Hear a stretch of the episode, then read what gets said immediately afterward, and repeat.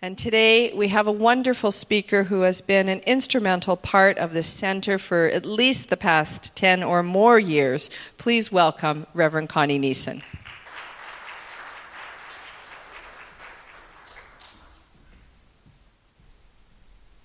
Good morning.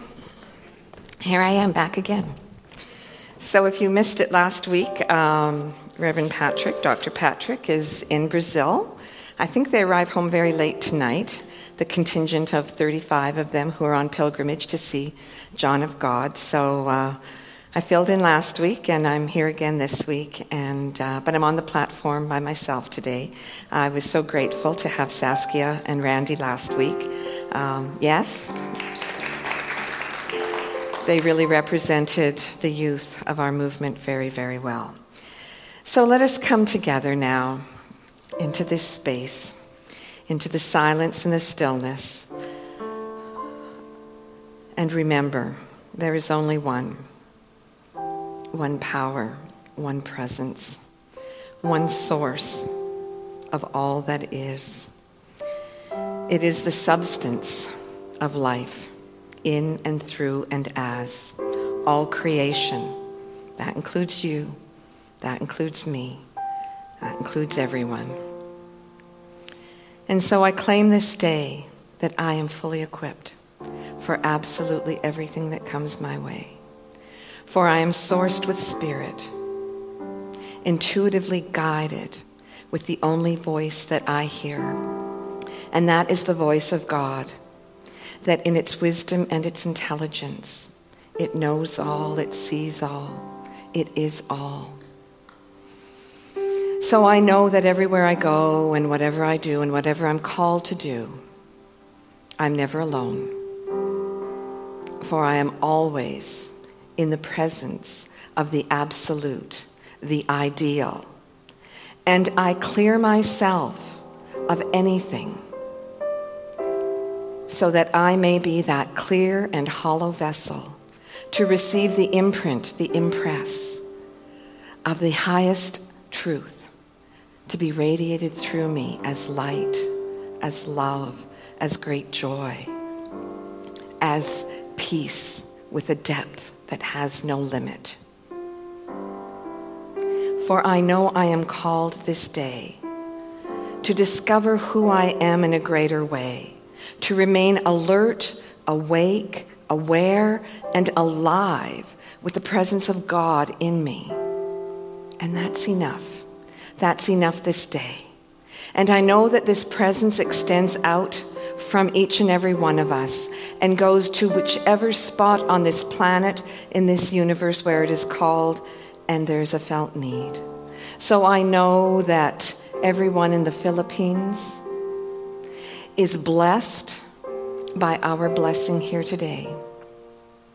That they have everything required to restore their homes, their lives, their families, their loved ones to the spiritual perfection that they recognize. And that wherever there may be strife in this world, that same blessing is bestowed. And I know that, that the love of God that embraces our dear friends on pilgrimage sees them home safely into the newness that awaits them here in Edmonton. And so I release these words with a sense of deep gratitude gratitude for all who make this day possible. In real time, the volunteers who cleared the sidewalks and made a path for us to easily enter our building this day. For the volunteers on the inside who prepared our sanctuary. For the musicians who opened our hearts. Now and in 2010 and for that presence of spirit that is my continuous companion in life. I let this be, and I claim it by saying, and so it is. So it is beginning to look a lot like something else out there. You might have been overjoyed, as I think Elizabeth was. Sounds like she's a cross country skier and maybe does some outdoor sports. Oh, well, except I know she likes the sun too, so mixed message. you might have been a little bit sad. It might have been a little bit challenging to get around. Or you might have just been totally neutral. If you've lived here for any length of time, you know this day comes. As it is written in Matthew 24 42, keep awake, therefore, for you do not know on what day your Lord is coming. And we do not know what day the snow is coming either sometimes. We've had glimpses of it, warns us to prepare for us. And if we are well prepared, if we've put the snow tires on the car and we've made all those adjustments to the fluids and all the other things that it needs, we might feel a little bit assured that we'll be okay.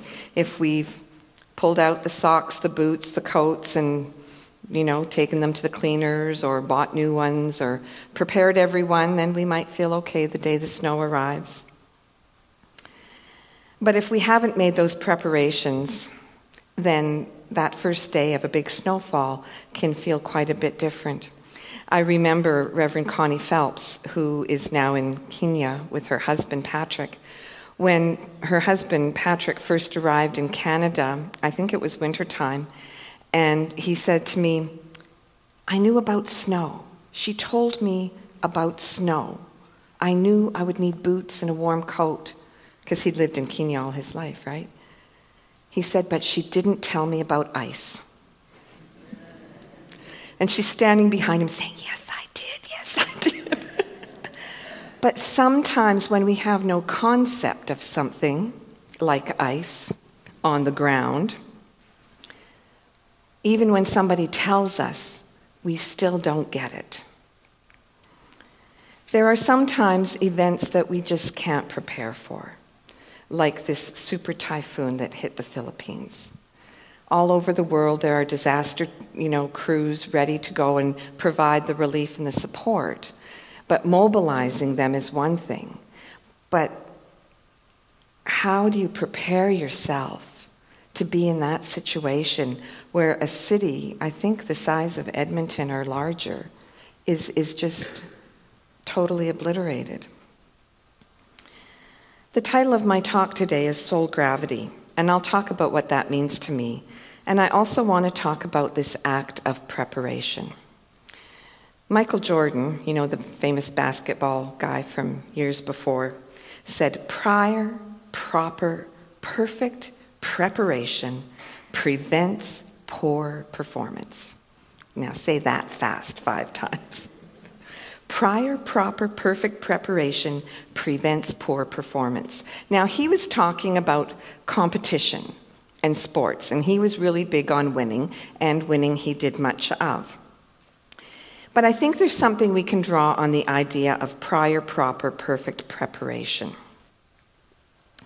Because when tough moments roll around, we want to be able to do whatever is needed so that we're not needing to worry or waver and wonder if we can or can't. This week, among the many things that I'm preparing for, is I'm preparing for a christening ceremony. A ceremony to welcome, to name, and to celebrate the arrival of a child to a couple who have buried themselves in my heart. I'm really looking forward to it next weekend. And just as I do anytime I'm asked to serve in my ministerial capacity, because I really enjoy doing the marriages, the memorials, the mentoring, and the naming, and even joining you here on the platform this day. I've already shopped for the christening, the certificate, the card, a nice premier quality beeswax candle that will be a symbol of the light that shines within this child a little gift for the, the young one. But I will also prepare myself this week, my inner self, to stand before this child, this infant, the parents, the grandparents, the family, and the friends, to be that symbol of the presence within that created this life in the image and likeness of its own perfection and completeness. I will cleanse my mind as best I can of all errors of belief I may carry with me yet, so that I may be that clear, hollow vessel to serve as a channel for the grace of God to flow through my head, my heart, my hands in performing this ritual. Knowing that the words I speak will have all the power of the universe guiding them and supporting them. Trusting that my actions in anointing this child will be of the purest intention, recognizing the living spirit within him and calling forth the expression of that divine spirit as love. That nothing in me interferes or obstructs the journey of this soul as it unfolds in divine order and divine time with this child. For I know that my intentions and that my words are indeed powerful, and they get absorbed into the soul of this child, and they will create forever and ever until he may consciously make another choice that might supersede my words. I don't know, but I want to show up as my best for this child. And if I can truly accomplish this, I know that the deep opening within my heart will be a beacon of light opening the hearts of those there who are willing to do the same. Does that make me special? Not really. It's just my demonstration to myself and those who might take notice of a vow that I took to remember that the source of all life is one, and that it is con- and that continually continually preparing myself to show up in the world awake, aware, alive, alert, and attentive to receive this presence and to recognize and to realize and to reveal to myself and others who are interested that the presence of this living spirit is within us all. Individualized as each one of us, yes, but the ever present source of our good and our joy that we are all intended to have. That is the vow that I took as a minister, and that is how I choose to show up in life. And anybody can choose to make that kind of a vow. John 14:27 said, "Joy that the world cannot give." Joy that the world cannot give is the joy that's inside of us. And there is nothing outside of us that can bring that joy to life more than recognition of the Spirit within us. And it always comes to those who wait for it and make room within themselves. And that's where the preparation comes in. My personal reason for doing this work is that someone did it for me. Someone used their light in this world to illuminate my path, awakening me to the light that is within me. I felt called, as many of us do, to do the same for someone else. Preparations are underway, a different sort of preparation are underway in our outer world at this time. Preparation for the season of Christmas. And the snow really pushes that into high gear, doesn't it? We see it in the mall, we see it in the seasonal aisles of all the stores that we like to shop at. The Christmas tree in front of City Hall, I think, was lit last night. What preparations are you making? Have you got shopping lists and gift lists, to do lists? Have you been to a staff Christmas party yet? Have you got tickets to go see the Christmas Carol? Maybe you're going to get tickets to come to one of the events ha- happening here at the center. Maybe, I know, you're waiting for the next great tech toy to come out on the market for the Christmas season. Maybe you're booking a trip to escape the madness or to embrace the snow in the mountains. Are you baking? Are you decorating? The Christian world is preparing for this symbolic arrival of a child as well, that will be named and recognized as a Savior and a Redeemer. Through the eyes of children, Christmas looks like gifts gifts that are purchased and wrapped and exchanged. And we do that in honor of the gold, frankincense, and myrrh that the the three wise men brought to Jesus. Lights will be strung on trees, from eaves troughs, and in some cases around anything in the yard that doesn't move, in remembrance of the star that shone in the east over Bethlehem to direct the shepherds to the site of this miracle birth. Evergreen trees, symbolic of eternal life, will be decorated and brought inside of our homes.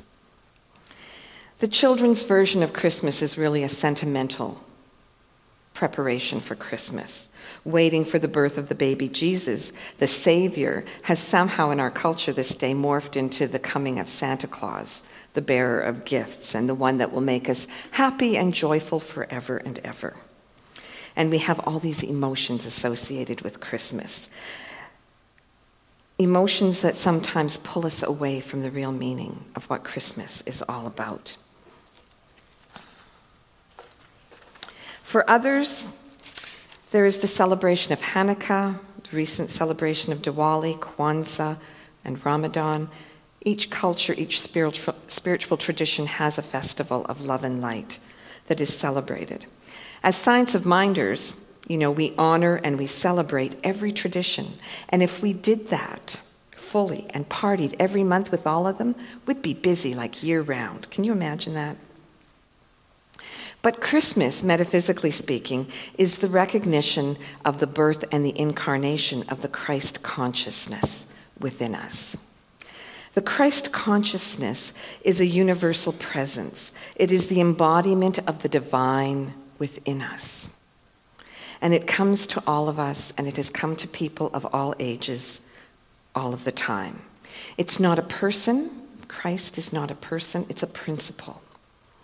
No one is predestined to be a Christ because we all receive this presence within us. And the human gives way to the, the divine. Okay, Jesus, the man, became the living embodiment of Christ. He became the example, the way shower.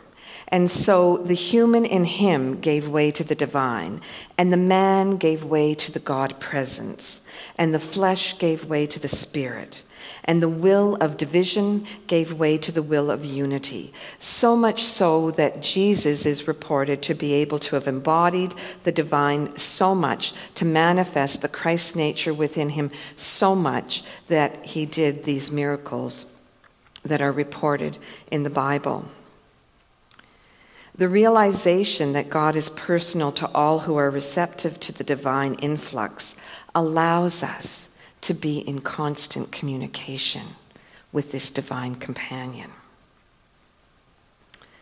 I wanted to share a little story with you, and uh, it is called. Um, you know, it, it's, oh, I can't remember the exact name of it. It was um, the best way to travel the road, something to that effect. And it goes Once upon a time, a king had a great highway built. And before he opened it to the public, he had a contest to see who could travel the highway best. And on the appointed day, people came from far and wide. Some had fine chariots and various implements to get around on, and some used their feet. But no matter what vehicle they used, all of them complained that there was a large pile of rocks on the side of the road in one particular spot that hindered their progress. But at the end of the day, one lone traveler crossed the finish line, wearily walked over to the king. He was smudged with dirt, but he spoke with respect and he handed the monarch a bag of gold. I stopped along the way to clear a pile of rocks, he said, and under it was a bag of gold. Can you find the rightful owner? Solemnly, the king replied, You are the rightful owner. You have earned the gold by winning the contest. For he who travels the road best is he who makes the road smoother for those who follow and reaps the reward for doing so.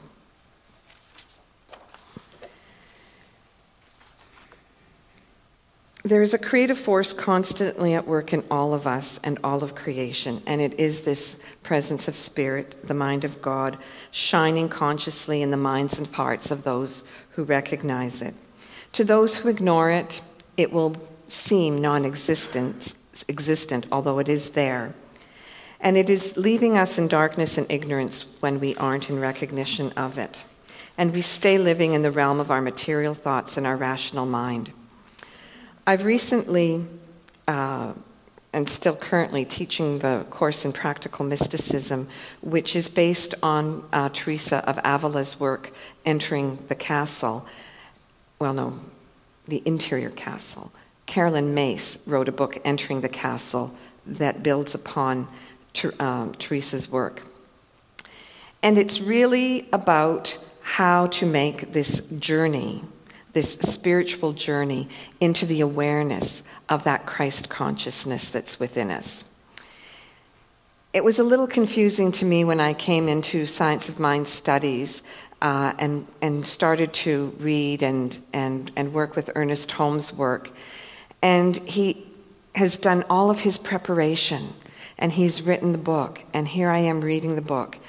And he's telling us that you know, God is everywhere and God is in you and in me and it's the presence within us and it's the creative source of everything that is and and and just, you know, by my recognition and recognizing that God and I are one and you know, I can make anything happen because I've got God with me. That was a really big idea for me to embrace coming out of a place of great fear and anger and resentment and bitterness uh, we don't need to go into the details.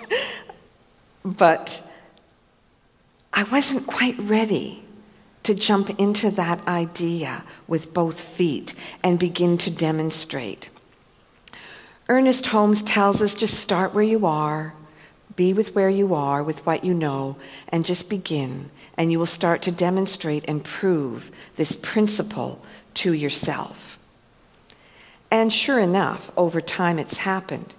As I continue to read the work of, of other mystics, we realize that a mystic is someone who just realizes these spiritual truths. They don't have to reason them out. It's like they're downloaded with this information. They don't have to go through anyone.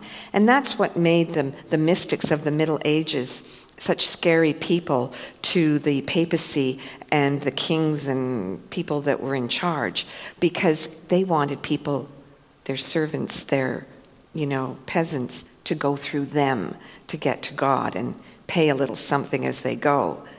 And the mystics knew that they had a direct connection with God. And Teresa wanted, you know, her, her sisters in the convent saw her having these mystical, spiritual, visionary kinds of experience and they were going like whoa like we want some of that too. And she wanted to share that with them. So she set out to write and share with them the seven levels that she felt or the sort of the seven steps that she felt she went through to come to this awareness of her sacred and divine union with that which is already within her. And it begins with that clearing of obstacles, taking those rocks off the road one by one. And when we do that, discovering the reward, the gift at the center. And that is the soul of our being that never knew the pain, the agony, the resistance, the fear, the anxiety that we've heaped upon it from living our life and listening to untruths in our physical world. I kind of liken the soul as this crystal. And this is the crystal that, uh, for those of you that don't remember, that Reverend Patrick gave to me when he came back from Brazil the last time. So that's sort of in memory of of and remembrance of, uh, of them and their trip. Um, the, the soul, Ernest Holmes tells us, and you know, every tradition defines it a little bit differently, and it's really important in this teaching to understand, I think, what Ernest Holmes mean, and it ha- means, and it has, the, has had the greatest meaning to me. In traditional religion, a trinity is described as the Father, the Son, and the Holy Ghost, or the Holy Spirit. In Science of Mind, we also have a Trinity, and it describes the creative process. It describes the Spirit, the absolute presence of God, the soul, which is the creative medium, the place that receives the impress of God's thought, and is the storehouse for every thought, for every idea, that has ever occurred, that is the potential and possibility for everything that could ever occur, as well as all of the thoughts from and beliefs that we pour into it from our own experience in life. That's all in the soul. And then the third part of the Trinity is the form, the experience of this idea. So the soul is the storehouse for every idea that ever was, ever could be, for us individually and collectively. And we have access to all of it. That's huge. Do you know how much energy it would take to store that much information? It's huge, and it's all within us. But there's no place in us that we can find, that we can dissect into ourselves and say, oh, this is my soul. We can find a heart, we can find lungs, we can find a stomach, we can find all sorts of things inside of us. But we don't find a soul because it is just a presence, an embodiment of all that spirit is. And it gets buried in us, sometimes by our errors in belief. Those are the obstacles that we put in the way of our experience in life.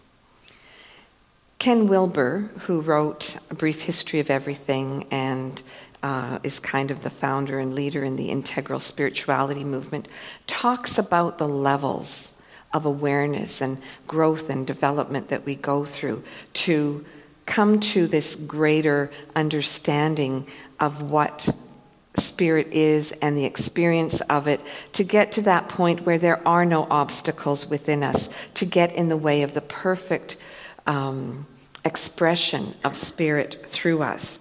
And he describes these levels and he talks about it as being like a ladder that we climb and that we, we start really from a place of being asleep and, and not aware and move gradually moving up the ladder through various stages and, and coming to that point of awareness. And that in different areas of our life, we move up that ladder in different ways. So, our moral and ethical self will be at one point on the ladder, and our intellectual reasoning will be at another point, and our emotional self might be at another point. And that really explains how we can have people showing up in our midst who seem to have great intellectual ability and the ability to hold high public office, but still have their morals and ethics at the bottom rung of the ladder. Not mentioning anybody by name. but there's been someone in the news a lot lately and I was speaking to my sister the other day who lives in Toronto, well, she lives in Mississauga and works in one of those big office towers in downtown Toronto for a very big, high powered law firm. So I think she's quite aware of what's going on in her town. And she is blessed with uh, assuming the name Ford as her last name. and um, I said, Are you going to change your name anytime soon? And she, you know, kind of chuckled. anyway, there's an explanation why these things happen, and I'm sorry that for this man that it happens in the public realm, but we draw to us. There's an energy to this soul that draws to us, and that's the gravity part of the soul gravity. That our thoughts, our beliefs, that are encompassed within this, this soul thing, our errors in belief, even all of it. The more energy we put into them, the more we practice them, the more we believe in them, the more the more we just speak of them, the more power we give them, the more gravity they have. And gravity is that attraction of two things to each other. And so when we have errors in belief that are held in our soul, we continually attract those experiences to us. What I've come to recognize for myself in, in doing this work and teaching these courses is that this mystical experience of the awareness of the divine within me sometimes happens in, in glimpses. You get a glimpse of it, you get a peek at it, of it, you get a peek spiritual experience, and it's like just getting a, a peek through the window of the possibility that life holds for us. But it takes doing my spiritual work, my preparation, to release myself from the obstacles of my error of belief, to clear the path that that that which is always within me may flow freely through me. And it's not by my choice. I don't choose what day the snow arrives. It's not by my choice which day Spirit chooses to enter and fill me with that bliss of its being. But it is my task to prepare myself to be that open, hollow vessel that Spirit may enter, that Spirit may, may be felt and known by me in a way greater than I have ever imagined before. That I know is true. And so, we all can become mystics.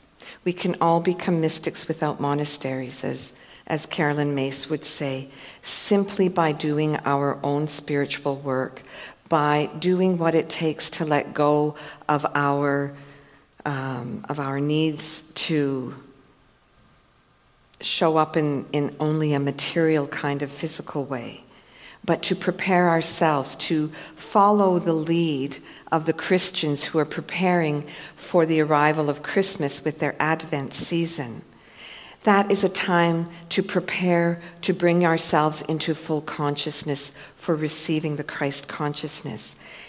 We don't have to wait for Christmas. We don't have to wait for Advent. We can be doing this continually through ourselves, for we do not know when. That joy will enter into our being in a way like we've never imagined before. So I'm going to put a little twist on Michael Jordan's words prior, proper, perfect preparation is the prerequisite for personal possibility, potential, purpose, and power to be realized and revealed through each and every one of us here and now. Thank you. Namaste.